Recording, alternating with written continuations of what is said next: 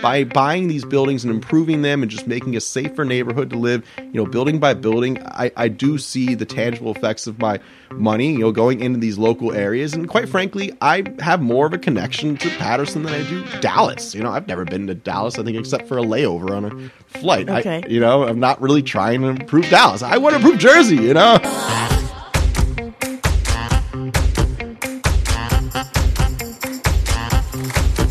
Welcome to the Jumpstart Philly Real Estate Radio Show, the program that shines a spotlight on positive real estate development and neighborhood revitalization in the city of brotherly love. Coming to you live from the G Town Radio Studio on Maplewood Mall in Germantown. Here's your host, Alina Delisser.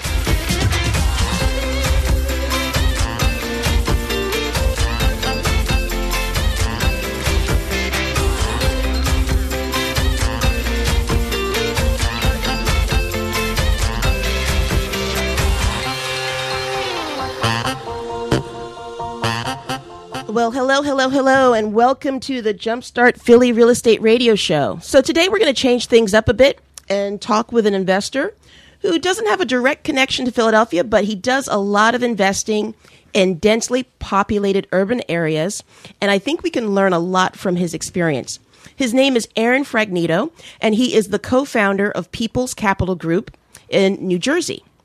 Aaron has completed over 250 real estate transactions, totaling more than $40 million in real estate over his 10 year career. Aaron started off as a real estate agent, but he soon caught the investing bug. And today he and his partner uh, focus primarily on buying apartment buildings in North Jersey. So today, People's Capital Group works with qualified investors to create passive returns through commercial real estate. Aaron and his partner are experienced in locating discounted apartment buildings for sale in northern New Jersey and implementing a value add strategy to create maximum returns for their silent investors. Welcome to the show, Aaron. Thank you. So glad to be here. So, Aaron, okay. Um, how does a guy who was a ski instructor in Colorado wind up with a 10 million plus dollar real estate portfolio?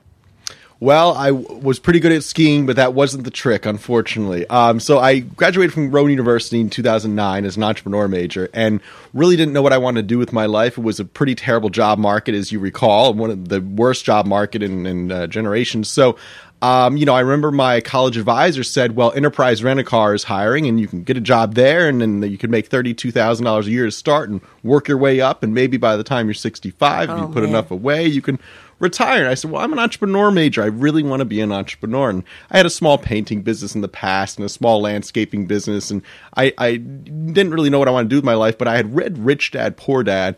Senior, Here we go. Here we go. Uh-huh. Yeah, Everyone's the book, the book that launched a, a million uh, real estate investors. Oh yeah. my gosh! Right. So and and uh, it's The such- Bible. the Bible, right? The purple Bible there. So yeah, and basically uh, that turned me on to my passion for real estate, and I didn't know anything about it. And I always, wa- you know, my dad owned a condo. I remember in like the three a three hundred unit complex that we would go there and paint it between rollovers and and uh, basically, you know, I I, I said, wow, I want to own something like this one day as a kid. I remember and. uh you know, then I worked around real estate for years, and then finally got found my passion for it. But it, you know, in- out in Colorado, I, I really realized, you know, I read uh, David Lindahl books and Trump University, and they made it look all so easy. You just go find a building, you put down a deposit, you call some friends, you raise some money, bada bing, bada boom, you're a millionaire, right?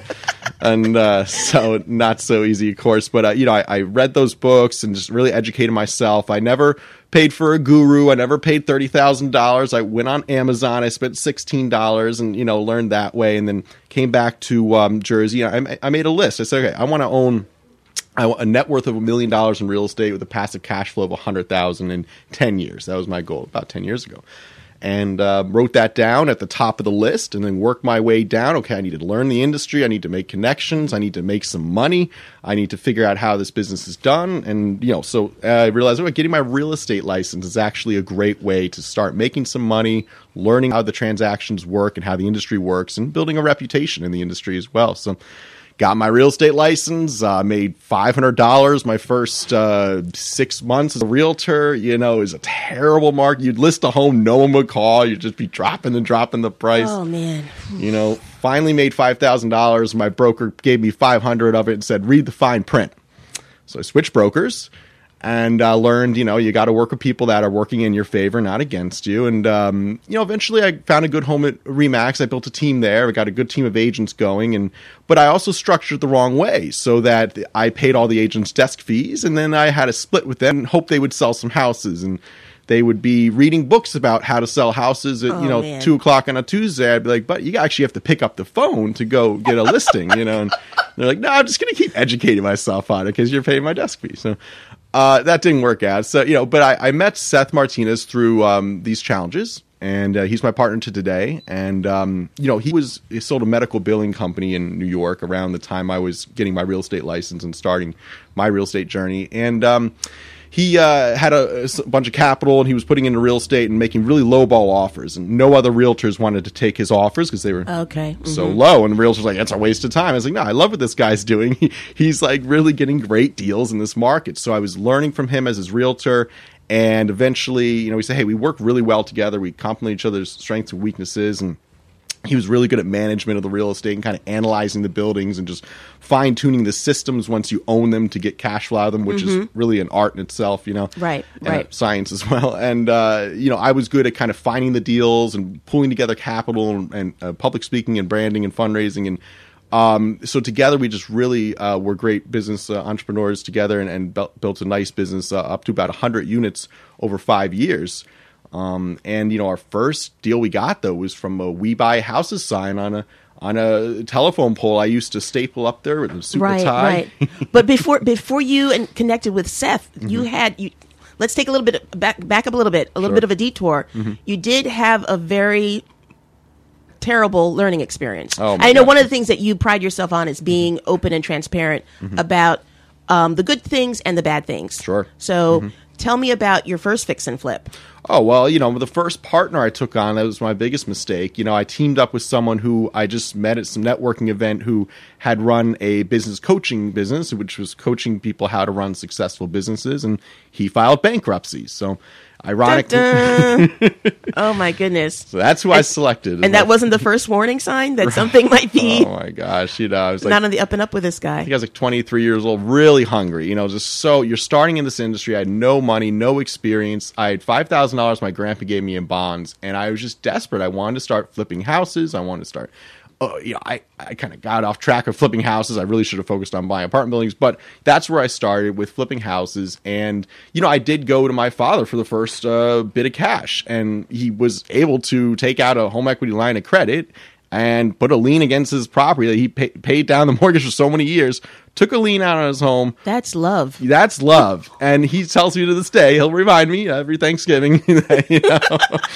and uh, you know, Are you an only child? no, Okay. no, I have an older brother, Okay. younger brother, younger sister. Yeah, so um, no, but I mean, I, I've been always coming to my father with business schemes for years. So um, he and he's always been trying to support me, but you know, this one seemed like a good strategy. You know, people flip houses all the time and do quite well with it, and I think he wanted to get into flipping houses. You know, and he did actually. So. Uh, and we both knew at the time the partner I, we had I had selected was the wrong partner. He had no capital, no credit. He was not willing to kind of you know partake in any way financially or you know and it, when it was his job to do responsibilities and do them right he got the wrong insurance he, you know we did everything wrong we didn't get a septic inspection you know thank god the thing passed we went to sell it uh, hired the wrong contractors you know then the basement flooded Oh, because my the goodness. pipes burst because the home wasn't heated and all you know the things that could go wrong did go wrong and i remember you know one contractor we hired he um had his subs install all the uh, new copper piping throughout the property, complete new plumbing job throughout the property. And then we pay the general contractor, and he never paid his subs. So his subs came back in the next week and took all the copper, ripped it right out of the walls, gutted the entire house of all the copper they installed in the boilers because the subs never got paid, and he hired that those types of subs that would do that, and then basically uh, we were left with a gutted home, and you know the GC never gave us the money back, right? He pocketed the money and ran off. So Oh my God. yeah, definitely a huge challenge. So everything that could go wrong did go wrong in that one. Oh my gosh, that flip! It took um, like a year and a half, and then the partner that I decided to team up with started stealing money from the account pretty quickly. In like within like a couple months, and he's te- stealing money. like that didn't take long. Like it didn't even go awry yet, and he's already stealing money. So Oh my goodness. um, we quitclaimed him off the deed as soon as we busted him, and he's like, "Yep, yeah, I'm taking a little bit off the top. So what? I'm working hard here." Like, no, buddy. Like, what are you talking about? You got paid a commission for us to buy the home, first of all, which was complete BS, you know. And then he and then he's taking skimming off the top, admits to it, doesn't pay back the money. All right, you're out of here. So.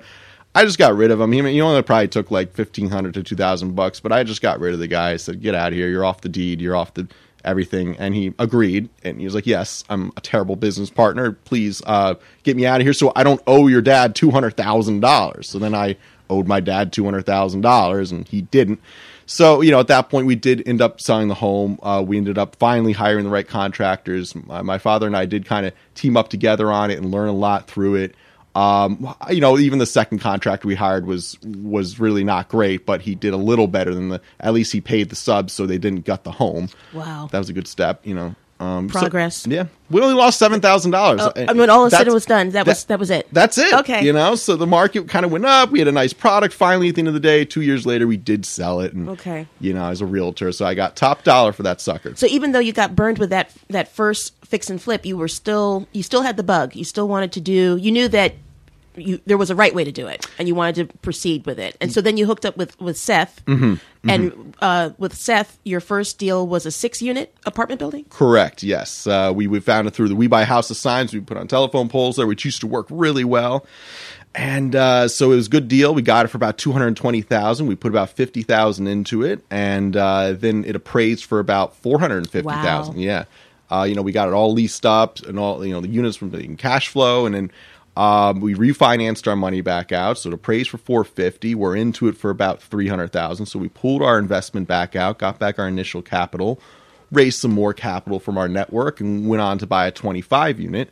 Um, now we bought this twenty five unit in Paulsboro, New Jersey, right around the uh, corner from here, about twenty minutes into South Jersey from here. So uh, Paulsboro, New Jersey, nice little blue collar town. You know, they're putting a port in there, you know, and it's really a nice uh, working class town. We we uh, bought the property though from the town inspector, so Oh. you know it was uh, he. We got it for a good price. You know, that's our job is to buy the properties at a good price, so our investors make good returns. And basically, he was pretty disgruntled after the whole thing because he felt like we got a really good price on his property, but we did, and that's kind of how you know. Listen, Right. you agreed to the contract. So at the end of the day, we bought the property and he was disgruntled. So he uh, ended up, like, a tenant put a TV on the corner, I remember, for a few days. And, you know, we are about 90 minutes away from the property, so we didn't catch it. And he fined us for $11,000. What? Yep.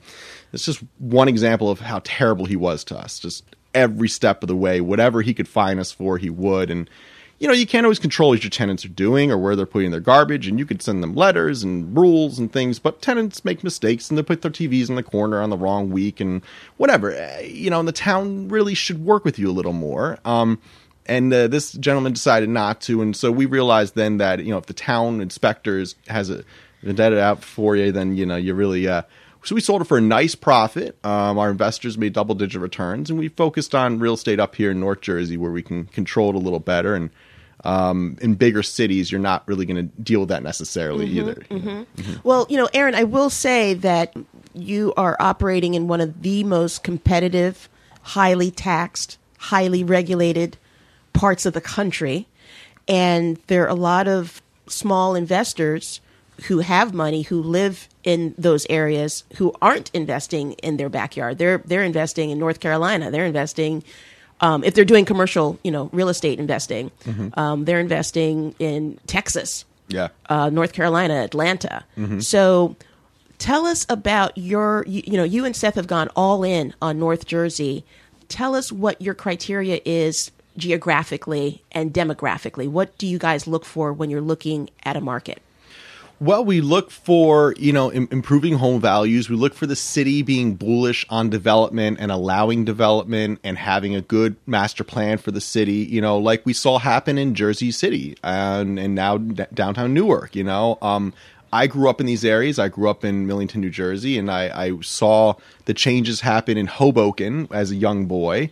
And, uh, you know, that kind and I saw it happen in Jersey City as a teenager and in my 20s and I saw it happen in, in Newark through my 20s as well. It's it's crazy, you know, when a city is set on on creating a nice downtown area and improving the living conditions of people in the area and just improving the city overall, getting rid of corrupt politicians and focusing on actually moving things forward. Um, and also at the same time, you know, not being afraid to kind of have new types of real estate come in. I, I think what I see in Paterson now is a lot of Class A real estate coming in, and and that market doesn't even exist in Paterson right now. If you want a nice, you know, twenty two hundred dollar a month new construction Class A apartment in a high rise in Paterson, you know, which by the way you can get into the city in less than about in about forty five minutes, you know, from Paterson. Um, that New York City, by the way, I say the Right, city. right. Um, you know, then you you really don't have an option in Paterson. You know, Newark now you do have some Class A real estate that's coming in. Shaq just finished that big building. That's really cool, right? And now there's a bunch of other developments going on. Too many to name in downtown Newark and, and Jersey City. You missed the boat, really. You know that that development. You know, now when you drive to New York City, you can't tell the difference between the New York City skyline and the Jersey City skyline. If you're far enough away, it all looks the same. There's a river in between, but it really it all looks the same now. And you know, I, I saw that happening in Jersey City 20 years ago. You don't have to be a genius to see the cranes in the air and recognize these uh, markets that are being created and then see, and what follows. You know, I mean, New York City, I have to be careful how much I pump up New York City here in Philadelphia, but it's a very large metropolitan area. And th- people will always need to commute and live around New York City. you know? Right, right. if they don't, then there's something bigger going on in the world than uh, w- than we. Need then we're really in yeah, trouble, yeah, right? We're really yeah, in trouble, yeah, right. exactly. Mhm. So yeah, so Paterson, New Jersey is you're currently very bullish on it, but I mean, I'll be honest. You know, Paterson historically hasn't had a good reputation. I grew up in New Jersey, and even now, when you do a Google a Google search and just simply type in Paterson, New Jersey, Google offers up a series of frequently asked questions people are typing into Google about Paterson that say, uh, "Is Paterson, New Jersey, a safe place to live? How bad is Paterson, New Jersey? what is the crime rate in Paterson?" So, what do you say? I mean, is it is it a situation where it's on the cusp of taking off, or is it still an area that has a, couple of pockets that are showing economic growth, but the rest of the area is still kind of distressed? I mean, Yeah, I'd say both of those assumptions are pretty accurate right now. The city is on the verge of taking off. There's about 15 high-end Class A real estate developments taking place right now. The cranes are in the air. The approvals are completed. You know, they just have to build the stuff and rent it out. So um, at this point, a lot of it's already been completed as well, and the units are getting leased up lightning fast. You know, so the demand is there. The developers are getting the prices they thought they would get for this Class A real estate, and they're building, they're creating this market. So, um, are there, you know, is there high crime rates in Paterson? Absolutely. Are the, the are the schools, you know, a mess? Yes, the schools definitely need improvement in Paterson. And you know the same thing with you look at Jersey City. People don't send their kids a lot. If you live in a fancy Class A real estate in Jersey City, you probably pay for private school for your kids. You know, and you probably work in the city and make a quarter million dollars, and that's just the cost of uh, you know living in that area. Same with Hoboken, even. You know, I lived in Hoboken for years, and it is crazy the public schools there, you know, really haven't caught up with the level of, of wealth uh, that is moved into the area, you know. So, and you see that happen in, in areas. And so you look at the schools, and I know, you know, people always preach schools, schools, schools for areas, and I get that, but let's just look at the pure logistics of North Jersey, right? If you uh, want to be near New York City, which some have called the greatest city on, in the world. Okay, some, not me. Okay, Well, there's a rumor going around. right. Okay, that it's a good city. Okay, so a lot of people want to live around there, right? And they and they need to live around there. So, um, where are you're going to live? Okay, you're going to go to Hoboken. You're going to pay twenty eight hundred dollars for a two bedroom. Well, I can't afford that. Okay, I'll go to Jersey City. I'll pay twenty three hundred. I can't afford that. All right, I'll go to downtown uh, uh, Newark. I'll pay you know nineteen hundred. Well, that's still super steep. All right, do you want? Uh, why don't you come to my building? You could get on a bus and be in Manhattan in forty minutes. I'll give you stainless steel appliances, hardwood floors, a parking spot, and a nice loft style two bedroom for how about fourteen fifty? You know and the area's nice. You feel safe. You know, there's a park down the street where they're developing a, a big fancy Class A development. You know, and, and it's going to have stores and coffee shops and little places for you to walk your dog and take your spouse out to dinner and. That, that's what people want, and, and that's what's happening in that area, mm-hmm. and and um, so I can underprice the fancy Class A development coming in down the street. I can underprice the guy in downtown Newark or Jersey City or Hoboken, and I can give the people a product that's really nice and clean and enjoyable and safe for a fraction of the price you're going to pay elsewhere. And you can still commute into the city in 45 minutes and, and, and make that money that you make in the city. Right, right. And so you are um, acquiring small apartment buildings, like what, 25 unit apartment buildings, 25 to 50 unit? Correct. And um, are you doing any new construction, ground up new construction? No, we are in talks with a very big developer in uh, North Jersey about kind of finding a 30 to 50 unit that we can add another 30 to 50 on top of. That's a nice strategy because then you have the cash flow coming in from the existing apartment building while you're developing on top of that or next to that. And um, you know, if you work with the right developers, uh, you can really do quite well with a scenario like that. And that's okay. what we're looking for next. But that will probably be more like 21, 22. Okay. Points, Okay. So is it true that you and your partner, um, you and Seth, analyze roughly 400 deals a month? Between our commercial and residential yeah yeah because we just uh, we do three different sheriff sale auctions in uh, each week. So that's a lot of property analysis and we have staff to help you know it's not like we're sitting there going through 400 spreadsheets in a week but um you know but it's definitely it's a lot. And, and there's different levels of due diligence right? We'll look at a property and quickly move on in the next one you know? So um but yeah at the end of the day you want a funnel of like 400 opportunities. And those come from brokers and wholesalers and mls and uh, direct mail marketing and online marketing and billboards. So you know it's uh, it's all different sources but you guys spend a pretty penny on marketing uh, yes sometimes up to over a hundred thousand a year on, on marketing wow yeah. mm-hmm. wow mm-hmm. so with all that marketing activity roughly how many apartment acquisitions are you guys doing um, a, a year we try to do one a quarter. Um, so last year we achieved um, two uh, syndications, and this year we have one set to close in a couple weeks, and then another one set to close in April.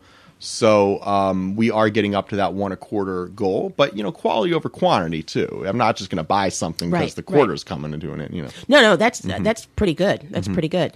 So let's talk more about your your strategy. You look for apartment buildings that are value add opportunities, and within the value add segment, I mean that could mean many many things. It could mean getting the expenses you know under control. It could mean raising the rents. Um, it could mean you know adding more amenities or services that the prior landlord never even thought of, such mm. as uh, storage or um, charging for parking mm-hmm. or a pet rent or whatever like that, stuff go. like that. Sure. So, can you talk about um, the the strategy that you use with value add and how your experience has been doing that?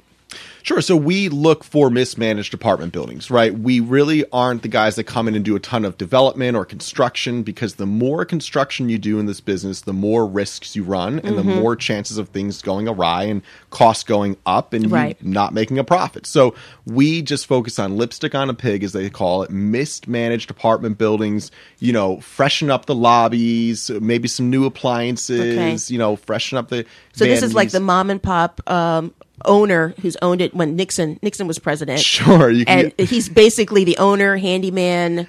I mean, he does everything, and he thinks, yeah, yeah, right, he's burned out. They're seventy five years old. Right. Their knees don't work for the steps anymore, and they never figured out you can call a plumber. You know, so um, yeah, that's exactly what the scenarios are for a lot of the buildings we buy. That's exactly the scenario for an 11 unit we're buying right now. Literally exactly the scenario. And the guy has like three other buildings too. We'll probably try to buy from him. So that's once you perform for a landlord, generally these landlords have multiple other buildings that I like this guy, I know this, you know, because when we do business with people, they really, what we learned from our experience in Paulsboro there is the people have to like you whether they're on the other side of the negotiating table or not. um, everyone has to like you. You know, the, from the sellers to the investors to the tenants. Our tenants have to like us. They want to. Who wants to give money to someone they don't like? You know, you don't wanna, Right. You know, you want to like your landlord. Lena, our property manager, she's very likable. You know, to our tenants, they're friends. She gives them like life advice. You know, it's really cool if they want it. Okay, okay, right, right, right. you know, but yeah, at the end of the day, so. Uh, But yeah, know- that's really important because I think particularly with these apartment b- buildings that have been neglected, Right. and have been owned by the same owner for decades. Mm-hmm.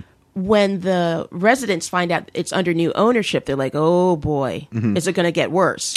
Right. I mean, a lot of them are happy, you know, because like they because we come in very professionally. We have a welcome package, and we explain Okay. to them, hey, you know, new sheriff in town, you do have to pay your rent on time, but you know, when things break, we're gonna fix them like right away, you know. And the smell in the lobby is gone, you know, and you know the guy who's like blasting his music and selling drugs, he's gone too, you know. So we're gonna clean up this place, you know. We're gonna figure out how to make it a family friendly environment, and you know, you're gonna be happy to live here and you know rent's going to go up a little bit too but you're going to be happy to pay the higher rent because you're getting a better environment and a better product you know so um, yeah absolutely you know we have two customers at the end of the day our tenants and our investors and they both have to be equally happy a, a happy tenant equals a happy investor Right, right. Mm-hmm. So one of the things I've heard you talk about um, is that you look for a building where the market rent is at what at least ten percent below what they could get in the open market. yes that's our goal generally 10% below and uh, sometimes we find buildings up to 30% below market value Wow. yeah so that's a ho- hard climb you know usually there's a little more money you have to put into those buildings and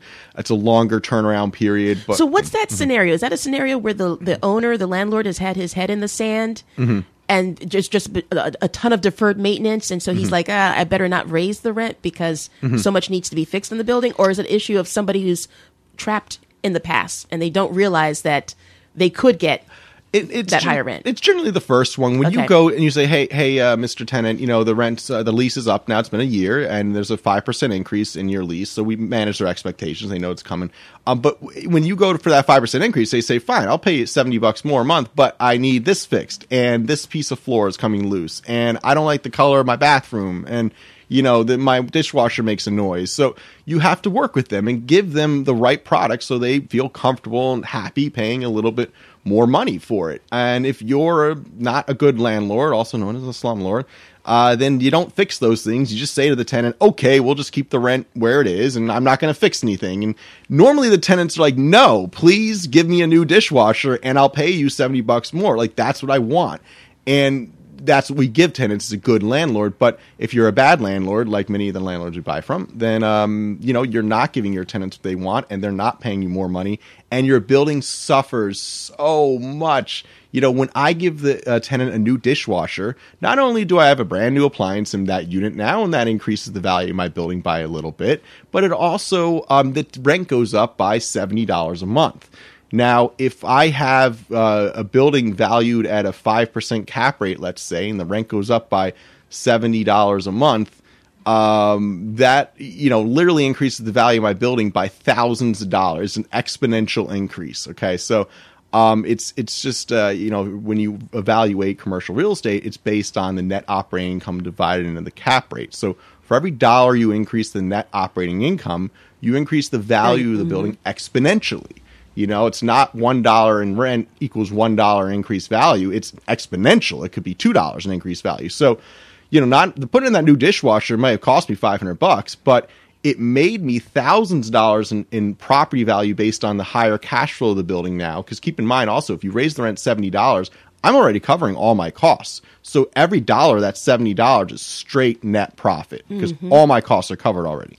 Um, so you know, right there, you increase the value of your building, you make the tenant happy. Happy tenant pays rent on time. They live there longer. They don't They give punch- referrals. They give referrals. They don't put holes in the wall. You know, so yes, though, and and that They makes- stay longer. stay longer, right? And yeah, fewer turnarounds, make make readies. Yeah. E- exactly. So it all goes in hand in hand. Yep, yep. So uh, the you know the boogeyman looming in this scenario is rent control, Hmm. and that's something that uh, a lot of people uh, around the country don't have to deal with, but it is built into the DNA of the New York City metro area real estate Mm-hmm. rental market. Can you talk about first? Uh, describe for the listeners what rent control actually is and how you navigate around that. Sure, rent control is confusing. It's a limit on how much you can increase the rent. There's different rules for every ordinance. Uh, you know, uh, in Passaic, which is right next to Paterson, there's completely different rules for rent control and, and so on. So, um, in Paterson, for example, the rent control is limited to 5% or 3.5% for uh, veterans or disabled individuals.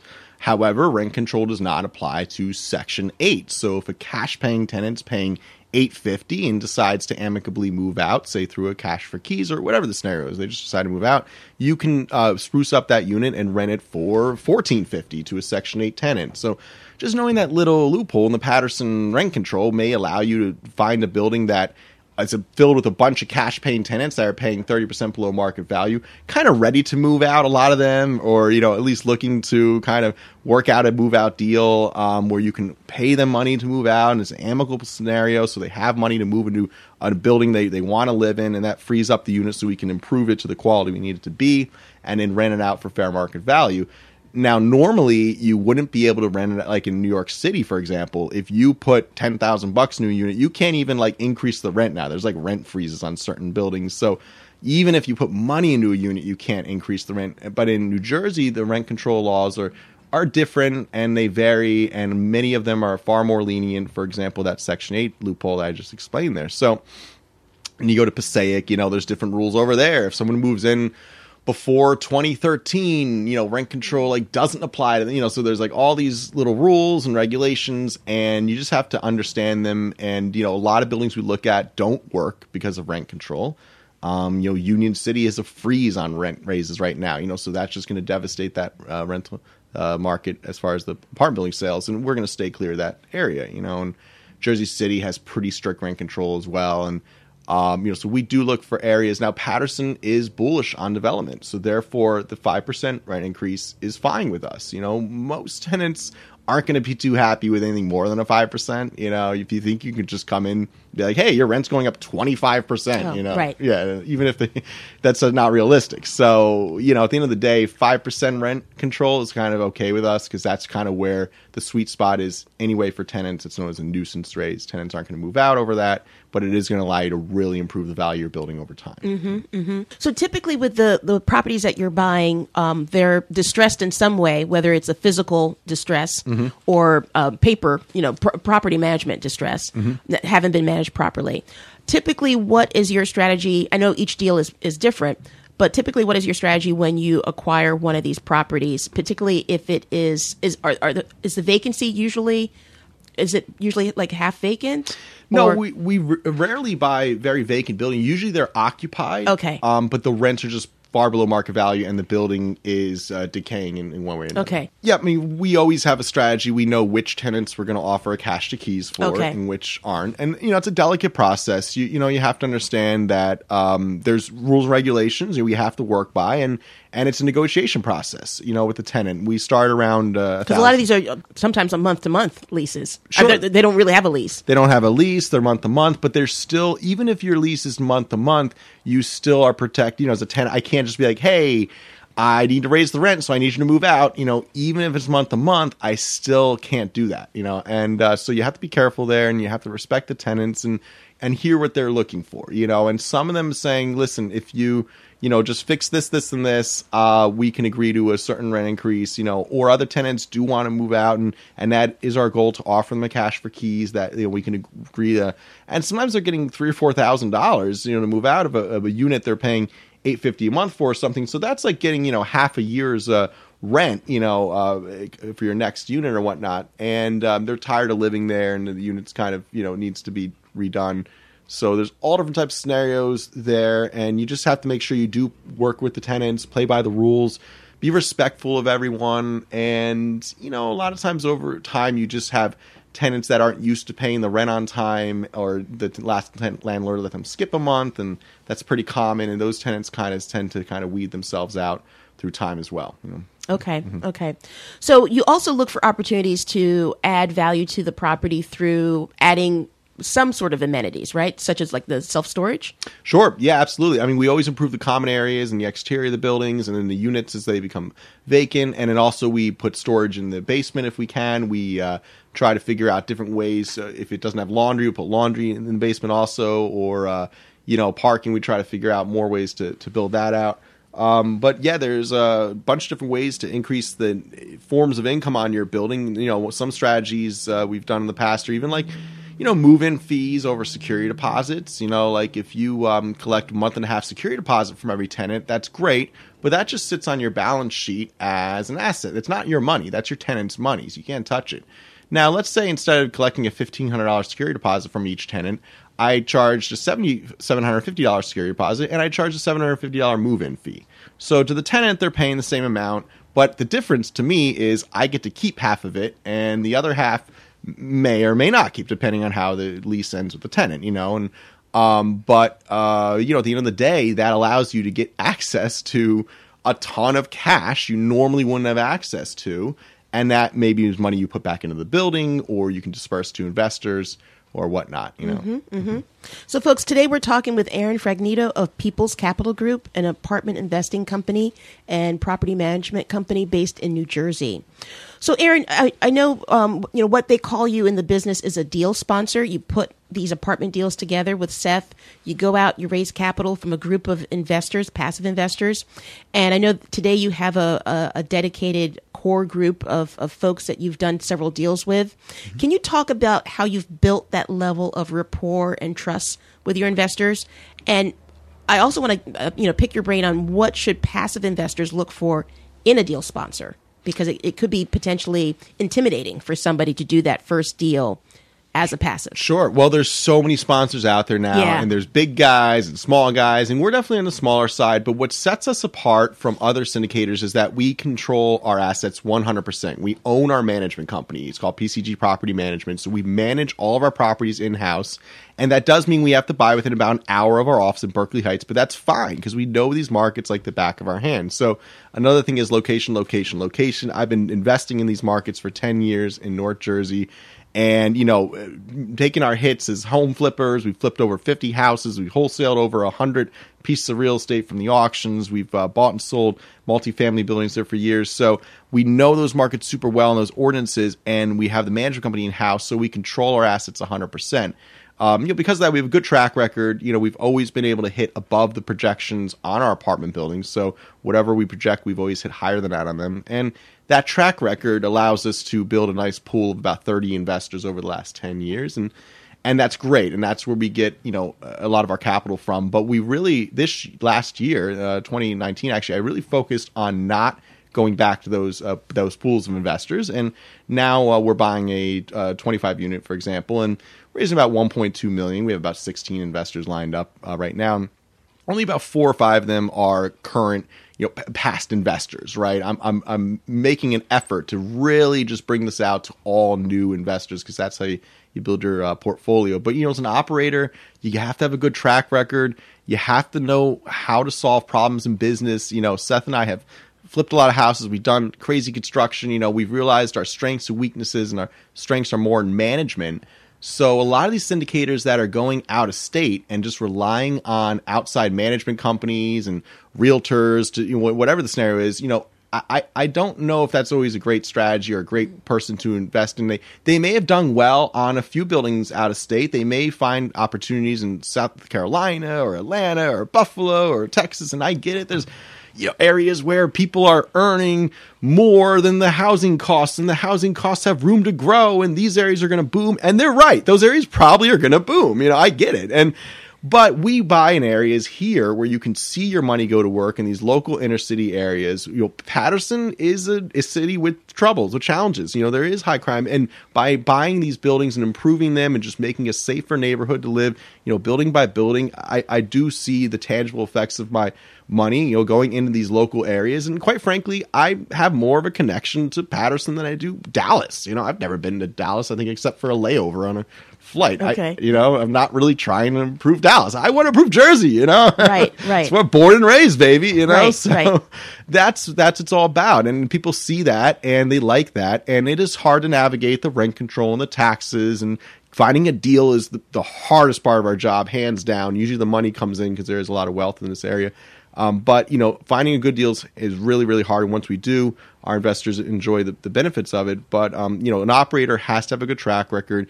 Um, I would say a, a breadth of experience is good too. Like you know, a guy who's flipped a bunch of houses and done this and been a realtor and made money and lost money and you know is good. If you're like hey you know i'm brand new to real estate and i'm going to buy a 70 unit you know in, in in florida with a bunch of my friends money like all right fine. That might work like for now. But like man if your management company pans out to be liars or, or thieves like i've had a management company meet tenants at the property collect the first month's rent security deposit uh, and then go poof. and then go and then meet another tenant at the same unit two hours later collect the money same and then same unit another tenant all day meet like three different tenants there collect the money say yeah i'll give you the keys tomorrow run off with the money. Right? That was the second management company we hired around 2013 or so with that 25 unit down in south jersey and you know before that we had hired a big reputable nationwide management company and they promised us the world 95% occupancy. We were stuck at 75 and they were like well you know it's south jersey. What do you expect? You know you not to completely mislead us. So then Right. we went to a small company and they stole a bunch of money from us and we had to take them to court and we actually won. And at that point we decided you know if we switch to a third management company this is about eight years ago or so you know our tenants are going to lose faith in us and your tenants lose faith in you then they're just not going to pay their rent and if they don't pay their rent the building goes downhill quickly. So we realized we need to you know want something done right sometimes you got to do it yourself. So we developed our own management company around 2013 and there were a lot of growing pains with that. Um, but you know we have a great system now. We work with appfolio. We have lena who does our, our properties. We just sold about 30 doors so we're down about 75 right now but we're buying about 36 more. So we have the resources and the infrastructure to take on more real estate and manage it to a T, which is the name of the game. Mm-hmm, mm-hmm. Mm-hmm. So, with your passive investors, do you are they truly passive, or are they people that, depending on the deal, want to roll up their sleeves and you know get in get in the mix? Yeah, no, they're 100% passive. Um, no need to roll up the sleeves. Um, they can keep their sleeves down. It's perfectly fine, you know. And uh, but we we've had scenarios, joint ventures before. So syndication is when investors have a non-voting share, which is technically security. I'm, I'm selling them, and there's little rules and regulations for that.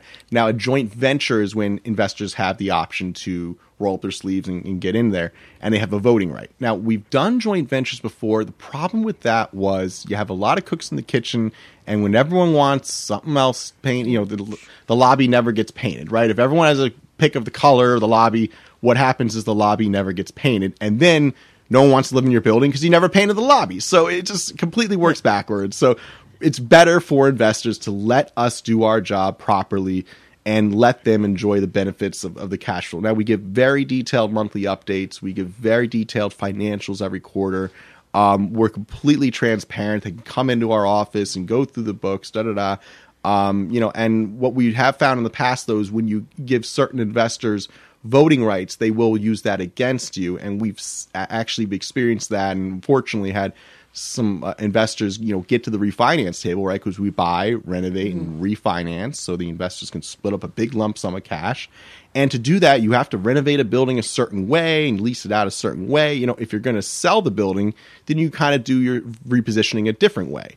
But we structure it to buy, renovate, and refinance out. So we prepped a bunch of buildings ready for refinance, and the investors said, "No, I'm not going to cooperate. I want more equity. I want more points on my money. I want this and that." So you know, and and we were in a tough spot. So we realized, well, you know, we could redo the buildings so we could sell them all and then hope he cooperates with that or we could redo you know or we could try to fight this and, and deal with it. so it was very challenging scenario and we realized you know we didn't have the upper hand there we were taken advantage of once again and um, so because of that we developed our syndication so that we are the only cooks in the kitchen, and that's the way you want it. You know, you don't cut your own hair. You know, when you when you're sick, you go to a doctor. You know, let the professionals do what the professionals do, and that's just a better system overall. So with your so with your syndication deals, uh, the exit strategy is primarily a refinance, or is it going to be like a five year hold and then depending on what the market's like, plan to sell? I mean, typically, what what is it? What does it say in the operating agreement? Yep, it's all refinanced. So now our strategy is to always refinance. So we did sell the 25 unit down South Jersey there because it was a challenge to manage and everything. But now we do refinance the property, and that's just such a better tax strategy. Now the investors have the option to exit the investment at each refinance. So we buy a building for a good price, we improve the income of it, and then we refinance about three to four years into the uh, hold. At that point, the investors get a big lump sum of cash, right? When you refinance, you pay off your old mortgage, you get a new mortgage. We get a 70% loan to value. We don't go higher than that. So it's a safe mortgage amount that our tenants will pay down through the years and the building continues to cash flow. But you get a lump sum of cash and that cash is considered debt. So if you don't exit the LLC, which the investors have the option to do then, but if they stay invested long term, um, the tax benefits are phenomenal. And our strategy is eventually to do a 1031 tax deference sell the building, take all the monies from the sale, put it to a third party, execute on a bigger purchase of a bigger property in a certain amount of time, and now you've traded from a smaller apartment building, say a 25 unit, into a 50 unit, you know, and we plan to do that down the road. So it's a refinance around year four, refinance around year nine to 10. And then, you know, the investors have the option to exit at each of those refinances all that while they're collecting cash flow quarterly, tax benefits at the end of the year, and then big lump sum upon the refi. But then, you know, year 15, we say, all right, guys, we're going for the 1031 tax deference. We're going to trade into a bigger building. So now, you know, your initial investment, you make it back in the first eight to nine years. And then once we trade into a bigger building, it can just be phenomenal where your wealth can grow to beyond that. Right, right. Mm-hmm. That's fabulous. Mm-hmm. So, Aaron, you know, what, there are lots of uh, people that are transitioning or have recently transitioned from the single family into the multifamily space or they aspire to. Mm-hmm. um, what are what advice would you give somebody who wants to make that that transition? And what are some of the common mistakes that you you've seen some of the newbies make well, I think there are a lot of gurus out there telling you to get into 100 unit buildings to start. Like if you're really an operator and you want to hands on start buying multifamily, start with a two or three or six unit. You know, I do find six units are kind of a good sweet spot where you're not shell, you know, shelling out a ton of cash, but you can also get decent cash flow. Um, it's very hard to actually cash flow on a two family or a three family because if your boiler breaks on a two family, it's five thousand dollars to fix it. Well, you're building you know, a two family, you might be making two hundred dollars a month in positive cash flow at the end of the day. So you know if your five thousand dollar boiler, then at that point that's your your net profit for two and a half years, three four years. You know, so um, at that point, you know, you, are just getting nailed on those big renovations. So on a 25 unit, if your boiler breaks, it's much easier to pay for. The building makes $40,000 a month in cash flow. So, you know, a $5,000 cost is easily covered. So it's just bigger buildings are more forgiving. And that's why we structure a syndication where we use our years of experience and investors come in with a little $30,000 to invest. So, you know that's a great way to get started. So there's two ways, right? You can do the hands-on where you you, t- you buy a property, you maybe you hire a management company or you manage it yourself, and you're going to learn a lot doing either one of those. You know, because if you think you can just hire a management company and you know wait for the checks to roll in, you're unfortunately mistaken. Management companies tend to just kind of do the bare minimum, so you know you'll figure that out along the way. But um, basically, you know, you can do it that way. Anyone can go buy a two family or three family. You call up a realtor. You maybe you get a mortgage, which by the way, you'd probably have to personally guarantee. You know, and a personal guarantee of a mortgage means you can't get out of it whether you file bankruptcy or, or, or go to foreclosure or you close the LLC. You still personally owe that debt. And so Seth and I, we will personally guarantee the mortgage. Like for this uh, three million dollar building we're buying, we're going to personally guarantee about a two million dollar loan and our investors don't have to. You know, normally if they were to buy a three million dollar building, they'd have to personally guarantee a two million dollar loan. So we do that for our investors, so they don't have to. You know, so getting into a syndicate like that where you're just kind of learning from guys that are doing it, that's another way to do it. So we also have something called the learn and earn where we'll give you our spreadsheets and our contracts we use to analyze the buildings and buy the buildings and all these documents in editable forms so you can use them to analyze your own buildings and, everything like that. But if you're investing with us, we give you all these documents in editable form, and then you know, you know you earn a nice cash flow, and you get your returns, and you learn from my monthly updates, which are very in depth. They're not like you know, 101 updates. They're like in depth real estate updates. So uh, people learn a lot from my updates and they like to learn and earn. And that's a good way to kind of safely invest, earn some returns, get all the docs, learn about it as you go, see the guy, see the pros kind of do it who have been doing it for years. And then maybe you know exit the investment when you're when you when you can around the four year mark get that money back maybe go and do your own building if you want you know if that's where you're passionate Right, right. So with with your investors, what is the what's the minimum investment that you um, you seek? So we make it easy to get invested with us of three thousand, uh, thirty thousand dollars. Um, so that's you know a nice small spot to start, and we work with investors that have over a million dollars with us. And people can use their self directed IRAs. Yep, about a third of our investors self-direct their IRA. I teach a webinar about it every single month. We have tons of information on it on our our uh, website there, our YouTube channel, and uh, yeah, so it's a really great way to you know you can work with an IRA custodian. You can take your IRA from wherever it is now, move it into that custodian, then move it into a passive investment with People's Capital Group. And it's not a way you can pull early on your IRA, but it is a way to build it much faster. Um, you know, we can build those IRAs more around double-digit returns, uh, more sustainable long-term than an index fund, which has had a good run for a number of years. We don't really know where that you know those Right, general right. index funds are going next. Right. So we do find it's more sustainable and it's just a long-term investment with us. Mm-hmm, you know, another reason we buy up in this North Jersey market is because long-term. Um, we're very, you know, confident. You know, we, we don't have crazy projections. Like all of our projections assume the market stands still, assumes Paterson never takes off, assumes the market kind of just doesn't Status quo. Right, status quo. Now the market's actually growing at a five to six percent rate, but we don't assume that. We assume like a two percent rate. So we're very, very conservative there. But you know, if the market does take off a little bit, our investors would do phenomenally better than we project uh, through time. Um, so you know, it's just a lot of investors like us long term, and because of that, you know, they, they, the IRAs are a good fit. So, Aaron, what's your dream real estate project? What what would be the the ideal scenario? Well, I, you know, I, I do love uh, bigger is better. You Okay. know, I got to say, I started with the small singles and twos, and you know, kind of getting uh, my feet wet with small real estate. And you know, as as a, as a budding entrepreneur, I, I would love to get into some skyscrapers one day. You know, I mean, we're in talks, like I said, with a very uh, very powerful development company that's done a lot of stuff in Jersey, and right now we're just trying to find the right opportunity and, and develop the right roles within that company, and, and then their company working with ours, and you know, something like that over time, I think will allow us to get to the next level. We want to get to 65 million over the next five years, which is very attainable through our network of investors and, and uh, all the seminars and webinars we do and, and our different networks to bring in deals. So I think naturally we'll get up to about 65 million over the next five years.